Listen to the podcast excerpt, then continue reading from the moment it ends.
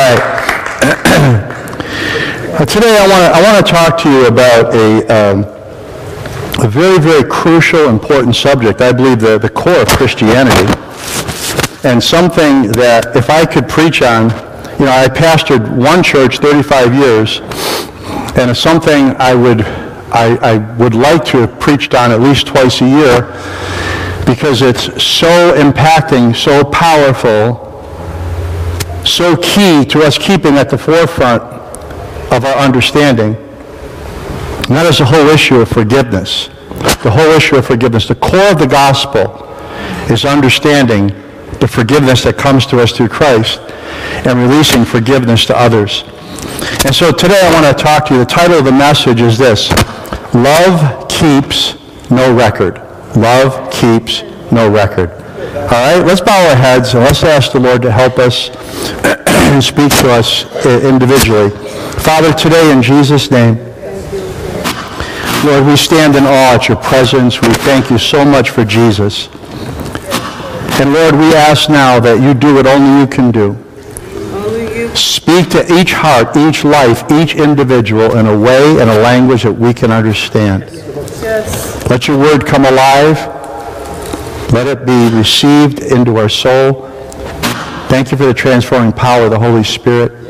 In Jesus' name, everybody said, Amen. Amen. Love that keeps no record. 2 John 6 says this. 2 John 6. Okay. Whoa.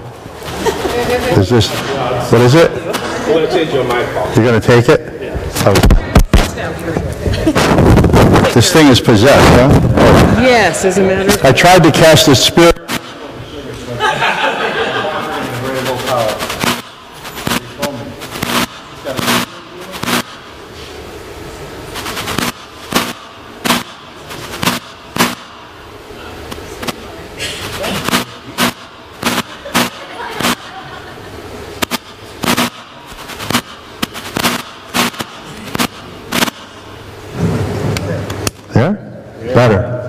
I think they're trying to speak to us. It's like one of those people that interrupt the message, so take that and cast it out. Okay, do we have the PowerPoint? We do, or? Yeah? No? No? No? It's not working. Okay. You're going to have to follow along then and take notes. 2 John 6 says this: Love means living the way God commanded us to live. And he says, as you've heard from the beginning, his command is this: live a life of love. We're to live a life of love. 1 Corinthians 13, 5, the 1 Corinthians 13 passage is describing love, God's love. It's describing Jesus, which is love personified, right? And then you have all the elements of what Christian love should be. And in 1 Corinthians 13, 5, it says this: the God kind of love is not irritable or touchy. It does not hold grudges and will hardly even notice when others do it wrong. Can you imagine that kind of a love? A love that is possible, a love that God calls us to, that does not hold grudges and will not even notice when others do it wrong. We can live that kind of a love, a life, right? Can you say amen? What another translation says, that kind of a love keeps no record of when it's been wronged. It doesn't keep a record. You know, a record, you know, we deal with a lot. I took over our compassion ministry, and we're helping a lot of people integrate back into society. They call them people with barriers to employment. They're coming out of prison. They're coming out of drug programs. You know, I've hired bank robbers. I've hired drug dealers. And they would never be able to get a job anywhere else. And they've done really well because they've come to the Lord and gotten their lives together. But they have a record. A record. It's a list of charges, right? A record. Love keeps no record, right? The God kind of, talk to me here, that doesn't keep a record of what others have done wrong, a list, or a recording that's played over and over and over again. Come on. Yeah. You know, somebody said, when I argue with my wife, she gets historical, and the person said, no, you mean hysterical. He said, no, historical. She goes back over everything I've ever done wrong. Come on. But how many know a God kind of a love doesn't get historical? Thank God. Amen. Psalm 130, verse 3 says, Lord, if you kept a record, if you kept a record of our sins, who would ever survive? Come on, talk to me. If you kept records, who would survive? But you offer forgiveness, but we may learn to fear you. Thank you, Jesus. Amen. You want me to get rid of this? Yeah. Yeah, okay, let's get rid of this. I am so sorry. That's okay. Not a problem.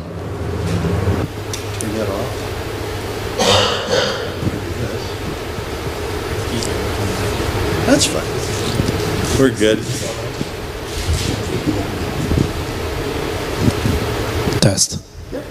All right, here you go.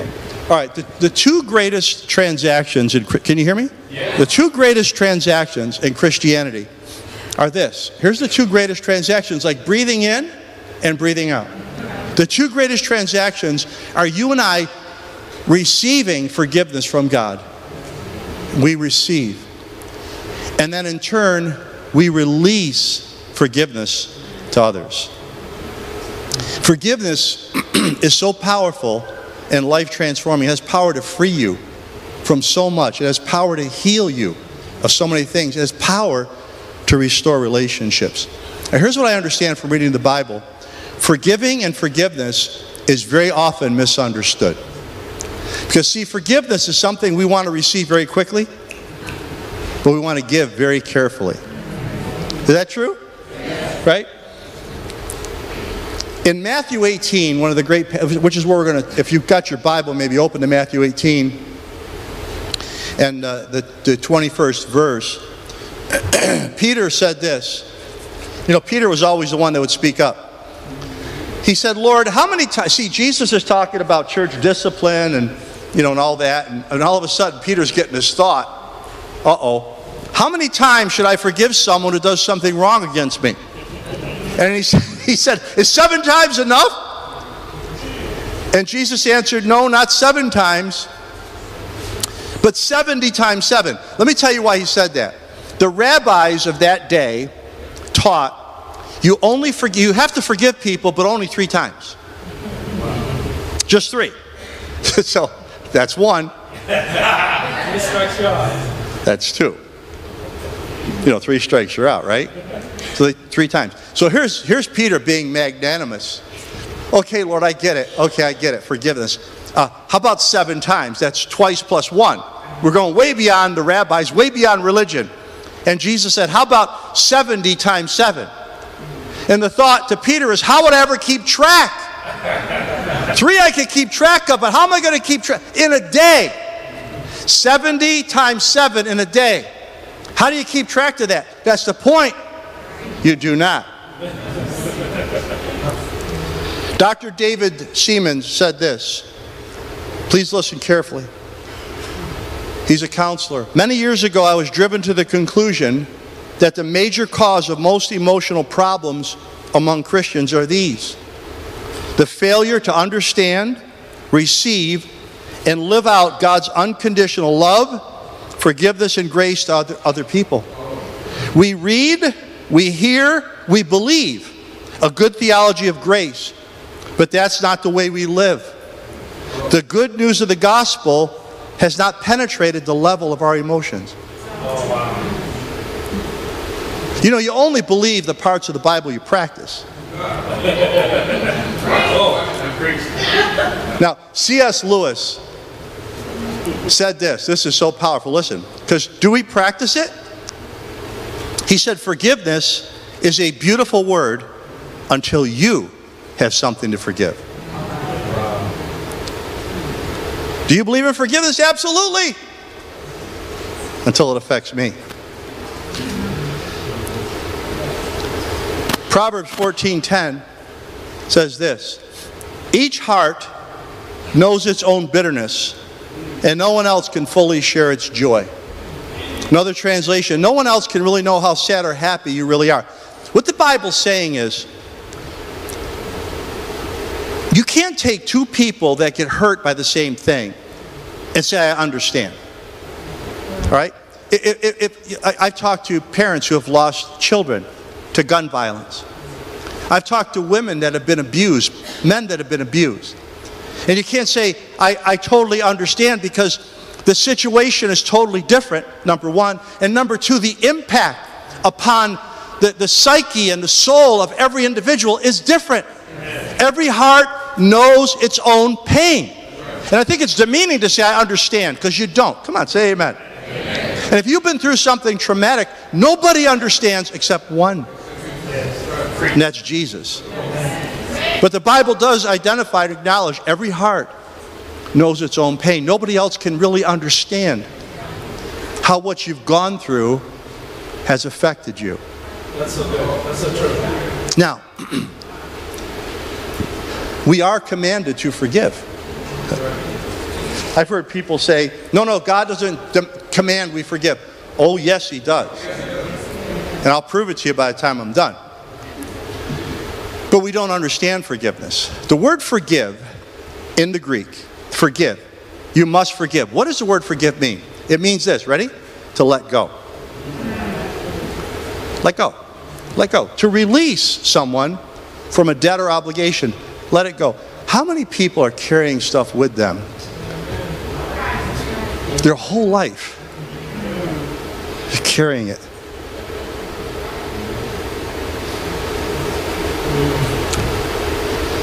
Someone defined forgiveness this way. Forgiving is letting go of our resentment, our desire to get even, our grudges, and releasing the other person who hurt us to the Lord. Now, look. There's a difference between forgiveness and reconciliation. All right, let's say, okay, somebody's done something horrific to you. Let's say an abuser. You mean, are you telling me, Pastor Mike, to go back into that abuse? No, I'm not. I'm not telling you that at all. I'm not telling you to be reconciled to a person that's done bad things. I'm telling you, God says you got to forgive them. It takes one person to forgive, two to be reconciled. Let me give you an example. Just picture right here, there's me and someone who did something against me, okay? In between us are two things, two barriers. Number one, what they did, and number two, how they feel about what they did. So, when I see this person, this abuser, this person that violated me, this person that's done me wrong, there's two barriers now between us, what they've done and how they feel about what they've done. What my responsibility is to let go of what they've done against me. Let go of the resentment. Let go of the bitterness. Let go of the grudge. Right? And so I release that person. But they are still responsible for what they've done. I never have to be reconciled to that person until they acknowledge what they've done, repent, ask forgiveness. Then a relationship can be restored. Do you understand that? But see, they say when you forgive, you set a prisoner free, and you find the prisoner you set free is you. That's so good. You don't understand. Yes, I totally understand. Unforgiveness will kill you. Now watch, Jesus in Matthew 18 and 23, he starts teaching on the power of forgiveness. I'm going to make 3 points. Point number one. To understand forgiveness, you and I must first realize how merciful and forgiving God has been toward us. You're never going to understand forgiveness until you take it in the context of the gospel and how merciful and forgiving God has been toward you. It should break us. Matthew 18, 23. This is Jesus speaking. Therefore, the kingdom of heaven is like a certain king who wanted to settle accounts with his servants. There comes a day we're going to settle accounts. And when he had begun to settle accounts, someone was brought before him that owed him 10,000 talents. Say 10,000 talents. 10,000 talents. How much is that? I'll tell you in a minute. But he was not able to pay. The master commanded that he be sold. You owe this debt? You owe 10,000 talents. Pay it. We're going to settle up right now. You're going to pay your debt. I can't pay it. Please have mercy on me. He said he commanded him to be sold with his wife and his children and all that he had until payment could be made. The servant fell down before him, saying, Master, have patience with me, and I'll repay you everything. Now here's what the Bible says. This is Jesus talking about our Heavenly Father. Then the master of that servant was moved with compassion, released him, and forgave the debt. Compassion, release, and forgiveness. See, how many know there's going to be a day when we're going to be called into account for our lives?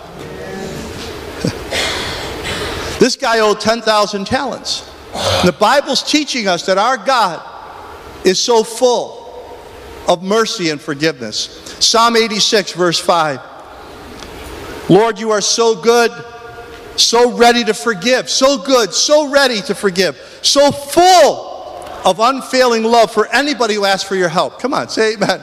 Amen. Ephesians 1, 7. So overflowing is his kindness toward us that he took away all our sins through the blood of his Son, by whom we are saved. How many of our sins did he take away? All. I'm going to come down here. Do you know that psychologists talk about the deepest desires of all human beings? There's 4 or 5, which I'm not going to go into right now, but one of the deepest desires of every human being, every one of us wants it, every person you meet desires it, and that is forgiveness. That is another chance. That is there redemption for me? Can I be forgiven no matter how far I've sunk, no matter how bad it's gotten? Is there forgiveness? How many know sometimes with people there isn't? But how many know with Jesus there is? Come on, say amen. This is what the Bible's teaching us. I'm going to show you in a minute what 10,000, you don't even know what a talent is. 10,000, I'm going to tell you, you're going to see. But I want to tell you the power of the gospel is you have a God who loves you, a God who is not one bit reluctant to forgive you. And not only not forgive you partially and not say this much you got to pay for, but to say I'm going to forgive everything totally, complete, and at once. Come on, say amen. That's the gospel. You know, I was on an airplane. I can't digress. I start telling stories. I'm on an airplane, and long story short, I'm sitting next to some well-known actor. I didn't know at first. He had his hat on, glasses, and he didn't want to talk. Well, I don't care. I didn't know who he was, and we're sitting in first class, and I'm working on a sermon. And next thing he looks over at me and says, "What are you doing?" I said, "I'm working on a sermon." I looked at him, I go, "I know who you are." And he puts out his hand, he introduced himself. And he goes, "What are you doing?" I said, "Well, I'm working on a sermon." I go, "I'm a pastor." He goes, "Well, I played a pastor in a movie." I said, "Well, that's good. I'm a real one." So I said, "Since you played a pastor, let me ask you a question. Are you a Christian?" He goes, "Well, I'm spiritual." You know, that's the whole thing, I'm spiritual. I know, "Are you a Christian?" He goes, "No, I'm spiritual." He goes, "You know, I would go to church if there was a church that practiced forgiveness." I said, "Buddy, that's the gospel." And I start telling him a Bible story about the prodigal son and how he messed up his life and how he left his father and went and lived a life of debauchery, wasted his inheritance. And here he comes back, lost everything, filthy, covered in mire. And the father is waiting for him, runs and covers him with kisses and receives him back. The guy starts to cry. The plane lands. Okay, we had a moment. I get up to leave. He grabbed my arm. "Wait a minute." He goes, "Tell me another story." I said, "Well, how much time do you have?" And he had an hour layover. He and I went, and I preached to him for an hour. What I'm saying to you is that here's the point. I don't care if you're an actor, if you're a street bum. Here's the deal. Forgiveness is something everyone craves. Yes. All through our life. Come on, say amen. Amen. And it is something your Heavenly Father is never reluctant to give you. Amen. Are you hearing me today? Listen to me. Well, no matter what you've done, look at me. Christ paid it all. No matter what you've done, Your Father, through Jesus, has paid the complete and total price for you. This is one of the deepest desires in every human being. So forgiveness, for us, to understand it, you have to understand how merciful and forgiving God has been to you. Come on, let's say, thank you, Jesus, for all you've done for us. Number two, here's where we have problems, because we are human. We're fearfully and wonderfully made, but boy, I'll tell you something. We are brats. Point number two. Forgiving others is easy when you understand the debt God has forgiven you. The reason why people hold on to stuff, because you don't understand the depth of what you've been forgiven. Let's continue on. Matthew 18:28. This one servant owes 10,000 talents, falls down before the master, begs for patience to pay the debt. The master doesn't even acknowledge that, has compassion, releases him, and forgives the debt. What does this guy do? Human nature, ready? Oh, you found it. Oh, yeah. But that servant went out and found one of his fellow servants who owed him 100 denarii. 100 denarii, 10,000 talents. And he laid hands on him, took him by the throat, and said, pay me what you owe. So his fellow servant fell down on his feet, begged him, saying, have patience with me. Kind of sounds familiar, doesn't it? I'll repay you everything. But he would not. But he went and threw him into prison till he should pay the debt. Uh-oh. You mean to tell me you were just in church, and you heard the gospel, and then you went out of church, and you found somebody that offended you or wronged you, and you could not show any mercy like you've been shown mercy? Look at this quote, this scripture. If the forgiveness is minimal, the gratitude is minimal. I wonder sometimes what people experience when they say they experience the gospel. When I met Jesus, my life had been broken. Broken. I realized, well, I've been forgiven. There's no choice. Now, let's compare these debts. 100 denarii, 10,000 talents. Go ahead, put that next slide up. 100 denarii versus 10,000 talents. 100 denarii, a denarii was basically a day's wage. And you could literally carry, you know, let me tell you, I'm Italian. And, you know, I'm a little bit different than a lot of the Italians you see, because they carry big wads of money. My wife always says, do you have any cash? I don't have any. You take it all. You and the kids spend it all. God. Every time I turn around, you got $1, got $5, got $20. Well, what do you think? I can't keep printing this stuff. But these Italian guys, man, they got a wad of cash, you know. They whip it out. 100 denarii could be carried in a man's pocket. This is what man owes to man, all right? It's a debt you could carry. Go ahead. 10,000 talents. How much was 10,000? Go ahead, next slide. Yeah? No? Are you ready? 10,000 talents. Oh, 10,000. Are you ready now? Here's what 10,000 talents is. It would require 8,600 men, each carrying a sack of coins weighing 60 pounds, that would form a line 5 miles long. Get it in your mind right now, a point 5 miles from here. And when you come before God, Lord Jesus, forgive me of my sins. Okay. Instantly, this is your debt. You think it's nothing? If I were to preach on you, what could a man give in exchange for his soul? It says in Psalms, there's not enough money in all the world to pay for one. It cost the precious blood of Christ. Your debt, 8,600 men. 60 pounds. Can you imagine this line? 5 miles down the road. Could you just have mercy? I'll repay you. I don't think so. Wow. Instantly. Compassion. Release. Forgiveness.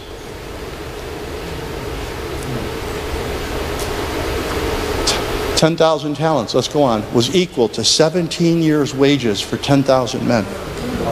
You got a big staff, got a big crew? Pay 10,000 people every year for 17 years. The total annual tax collected from Israel was only 900 talents a year. Solomon's temple, and that guy could spend. That man could spend. Was only 8,000 talents. Ready? Next one. 10,000 talents was not a specific amount. It was the largest number expressible in the Greek language at that time. So what Jesus is saying is going to pull, I don't know, I'm not a mathematician, but they have words now for, it was billions, trillions, gazillions, I don't know what it is. But if you owed this, whatever this new term is, of an amount that we can't calculate, and that's how much you've been forgiven. And you can't forgive. See, you know what he's saying to us? Well, you and I, the sin and depravity and iniquity that the debt we owe before God, we cannot pay. We need a Savior. But what man does to man can be forgiven. Next one. The only one who truly understands forgiveness is the one who practices it. Watch Psalm 103. David talked to himself. You and I should talk to ourselves sometime. Praise the Lord. Watch. I tell myself. And never forget. Hey, self, listen, don't ever forget all the good things he does for me. What does he do? He forgives all my sins. And he heals all my diseases. Come on, say amen. Amen. Hallelujah. What man does to man can be forgiven. What we owe God, we need a Savior for. And if that Savior has stepped into our life, and we realize how much we've been forgiven, why are we holding on to stuff that destroys us? Are you all right? Yes. Now I'm going to really cut a little deeper, because this story goes on. Number three, forgiveness is granted, or must be granted, because of the terrible consequences of not forgiving. On with Matthew 18. Then the man's friends went to the king and told him what had happened. And the king called before him the man he had forgiven and said, "You evil-hearted wretch, here I forgave you all that tremendous debt just because you asked me to. Shouldn't you," this is Jesus talking, representing our Father, "shouldn't you have had mercy on others just as I had mercy on you?" Uh-oh. Then the angry king sent the man to the torture chamber until he had paid every last penny due. So shall my heavenly Father do to you if you refuse to truly forgive your brothers. Let me ask you a question. I just told you how much 10,000 talents is. How soon do you think that guy's going to pay that debt? Never. How long is he going to be in the torture chamber? Forever. I don't believe that. Well, you better believe it. It's in red in your Bible.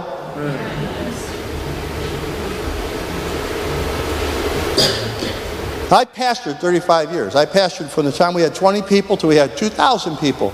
I've watched all kinds of stuff people do to people. I've watched some beautiful stories of forgiveness, and I've watched people get filled with resentment and bitterness and destroy their lives. Let me tell you what unforgiveness can do to you now as we draw this to a close. Go ahead. Unforgiveness can lead to a bunch of problems, beginning with spiritual problems. I had one of the great crusade evangelists of our day, Carlos Anacondia from Argentina. He'd been to our church 5 times. He's literally won millions of people to the Lord all over the world. I said to him, Carlos, you've been in Asia, you've been in India, you've been in Europe, you've been all through Africa, you've been all through the Americas, all South America. Preach to millions and millions of people. What is the number one problem you encounter? Without hesitation, he said unforgiveness, bitterness, and hatred. Number one. Wow. He said about 70 to 90% of people, when they respond to an altar call, unforgiveness, bitterness, hatred.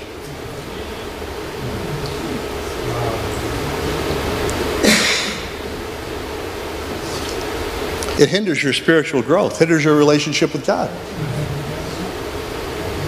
You can't pray properly, you will not grow. You wonder why so many people are spiritual cripples?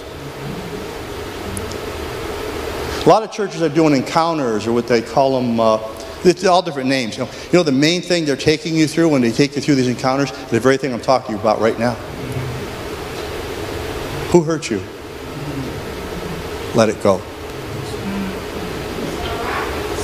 Look, whenever you stand praying, whenever, if you have anything against anyone, forgive him, let it drop, leave it, let it go, in order that your Father who is in heaven may also forgive you your own failings and shortcomings, and let them drop. Now, I don't have time, but another time Jesus said, if you're standing there praying and you remember somebody has something against you, wait, you have something, they have something. Whenever you come before God, if you want your spirit clean, you have to live a life free of offense. As much as lies within you, be at peace with all men. Come on. Amen. Spiritual problems. Number 2, how about emotional problems? If you are angry, be sure that it's not out of wounded pride or bad temper. Never go to bed angry. Don't give the devil that sort of a foothold. You know, it's like when you get angry, it's like wet cement. You know, my wife and I when I became a Christian, before I was a Christian, I was a piece of work. But when I became a Christian, I said, we'll not go to bed angry. Ooh, we went to bed really late some nights. But I wasn't going to let the devil get that kind of a foothold. How many people go to bed angry every night? And you think about it and meditate on it. And you know what? The concrete's getting harder and harder. Your heart's getting harder and harder. And all of a sudden that anger and hurt turns to disillusionment, turns to discouragement, turns to depression. You know one of the major reason why people leave churches? They fall out in their spiritual walk. You pastor, what is it? Tell me what the reason is. Forgiveness, bitterness. Yes, absolutely. Is that right? I'm mad, I'm upset. Got your nose out of joint. They hurt me. Who hurt me? Ba, ba, ba, ba, ba. Because we fail to let the gospel penetrate deeply into our soul. Great peace have all they which love your word, and nothing shall by any means offend them. Oh. You're not going to offend me out of church, because what you do to me is 100 denarii. Oh man, I'm going to stand here before God, because when he's forgiven me, I could never repay. And I'm going to live a life of gratitude and adoration and worship. Come on, I am standing in the house of the Lord. No devil in hell is going to upset my faith. Come on.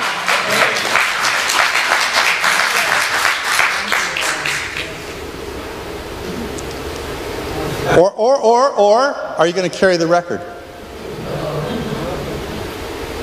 No. You don't understand. Oh, I understand. You don't know what they did. Okay, tell me about it. And here out comes the record. All right? Unforgiveness is a poison. It poisons the heart and mind with bitterness, distorting your whole perspective on life. Anger, resentment, and sorrow begin to overshadow and overwhelm the unforgiving person. A kind of soul pollution that inflames evil appetites and evil emotions. They're transformed. The only antidote is forgiveness. Carl Menninger, the great psychiatrist, said he would go through the mental institutions and he'd say, I could have 90% of these people released if they would just forgive. Oh. Wow.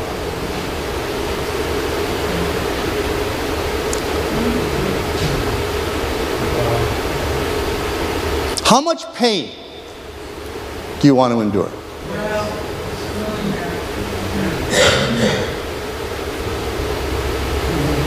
In marriages, somebody makes a mistake, a sin, something happens. How much hell do you want to live through when there's forgiveness and grace? Every human heart longs for it. Are you with me? Spiritual problems, emotional problems. Number three, all types of sickness and disease.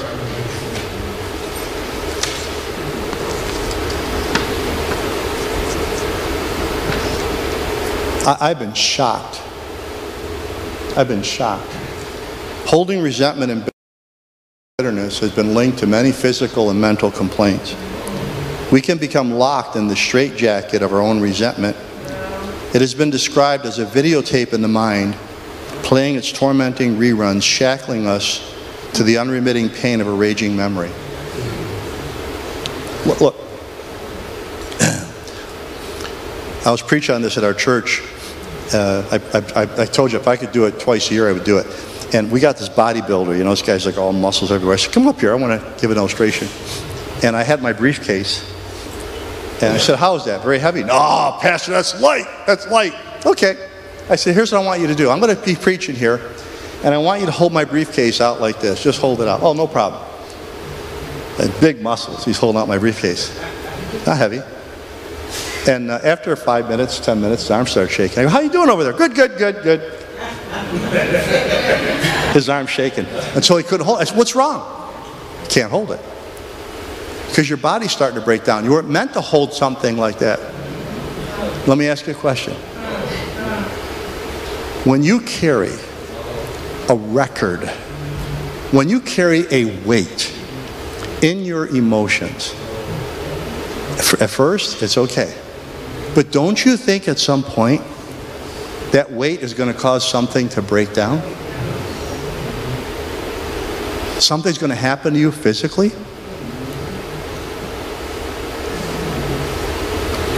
I was preaching in a large church in Pennsylvania, thousands. And before I got up to preach, the guy had a tremendous healing miracle in his own life. Got healed of leukemia, and from that, God gave him a healing ministry. Watch this, Mike. Watch this. Before you got up to preach, he starts calling out words of knowledge. Powerful healings all over the church. Wow. Okay, I preach on forgiveness. I preach on forgiveness. Probably 1,000 people came to the altar. And I'm getting ready to pray, and all of a sudden, on this side of the altar, I hear a scream. Ah! What's going on? There was a lady who had a crippled hand. They had every healing evangelist, I could name them all that you know, pray for her. In a church with a healing ministry, she never got healed. When she realized she was carrying unforgiveness, she, at the altar, released that forgiveness. Her hand exploded open. They brought her up on the platform to give testimony. I could tell you stories all day. I'll give you another one. We brought the pastors together in an area every week for prayer because there was so much division. One particular morning, there was only a few of us, maybe four, and this pastor came in, and I guess he felt vulnerable because it was such a small crowd. Excuse me. He said, I need prayer. I said, what's wrong? He said, I have an inoperable brain tumor on the stem of my brain, and they've given me 6 months to live. Wait. So I go to put my hand on. I said, wait a minute, let me ask you a question. When did you get diagnosed with this condition? And he said, like, whatever, 8 years ago or 10 years ago. And I said, well, did anything significant happen around that time? No, I said, well, just think about it. He said, well, yeah. He goes, I had a young man, my protege, I was training to take over the church, betrayed me, split the church, and left. But I've forgiven him. No, wait a minute. Just humor me, humor me. I want to walk you through some forgiveness for this young man. We walked him through some prayer, which I'll pray with you guys if you want. And his wife lets out a scream, bang, goes on the ground. He gets hit with the Holy Spirit, goes on the ground. He released forgiveness. All I can tell you, that was 20 years ago, and he's still alive. Yeah. And still preaching. I'll tell you another one. I could tell you stories all day. Because see, sometimes our sickness is not physiological.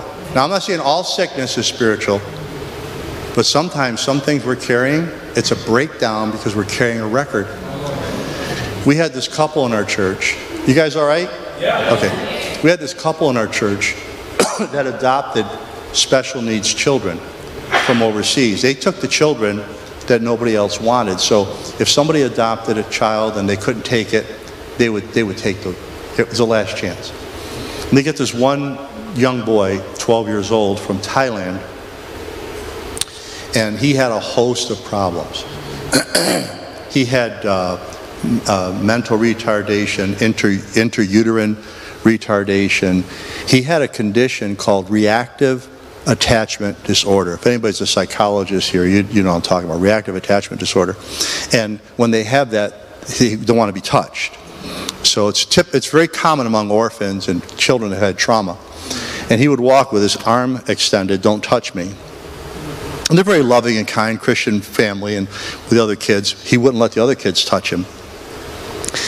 The longer, over the year they had him, he's getting worse and worse and worse.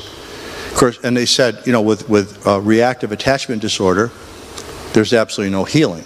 That's it. You got it. That's it. And so he's getting violent with the other kids. He's destroying stuff. He's stealing. He's lying, and they're at wit's end. One Sunday morning, I'm preaching in our church on forgiveness, the power to let things go. And this 14-year-old, but he's 14 now, comes up to the altar with his stepmom, adoptive mom. You never know what happens at an altar. I didn't know any of this till she wrote me. He forgave. He got touched by the power of the Holy Spirit. He was seeing a psychiatrist weekly. When he went back that week for his examination, the doctor said, what's happened to this boy? She said, we got prayer at church. She said from that Sunday he went home, instead of walking with his arm out, he allowed them to touch him. Every morning he'd get up, he'd hug his adoptive mom. He started growing in school. Everything began to change. The psychologist or psychiatrist said, this is an absolute miracle because reactive attachment disorder does not, they don't ever recover from that. But God. Come on, say amen. But God. See the damage that the devil, sin, life causes us, the deep wounds that we suffer. Is there redemption? Is there an answer? Is there a Savior? Yes. Is there some place we can go to exchange our ashes for beauty? Amen. Preach. Amen. Come on. Yes. Physical healing. Last one, and I'm done, is broken relationships. I think, you know, one of the worst problems is what unforgiveness does to families and friends.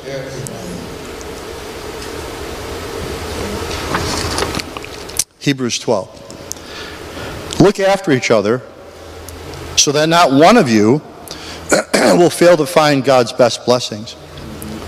Watch out that no bitterness takes root among you, for as it springs up, it causes deep trouble, hurting many in their spiritual lives. A root of bitterness.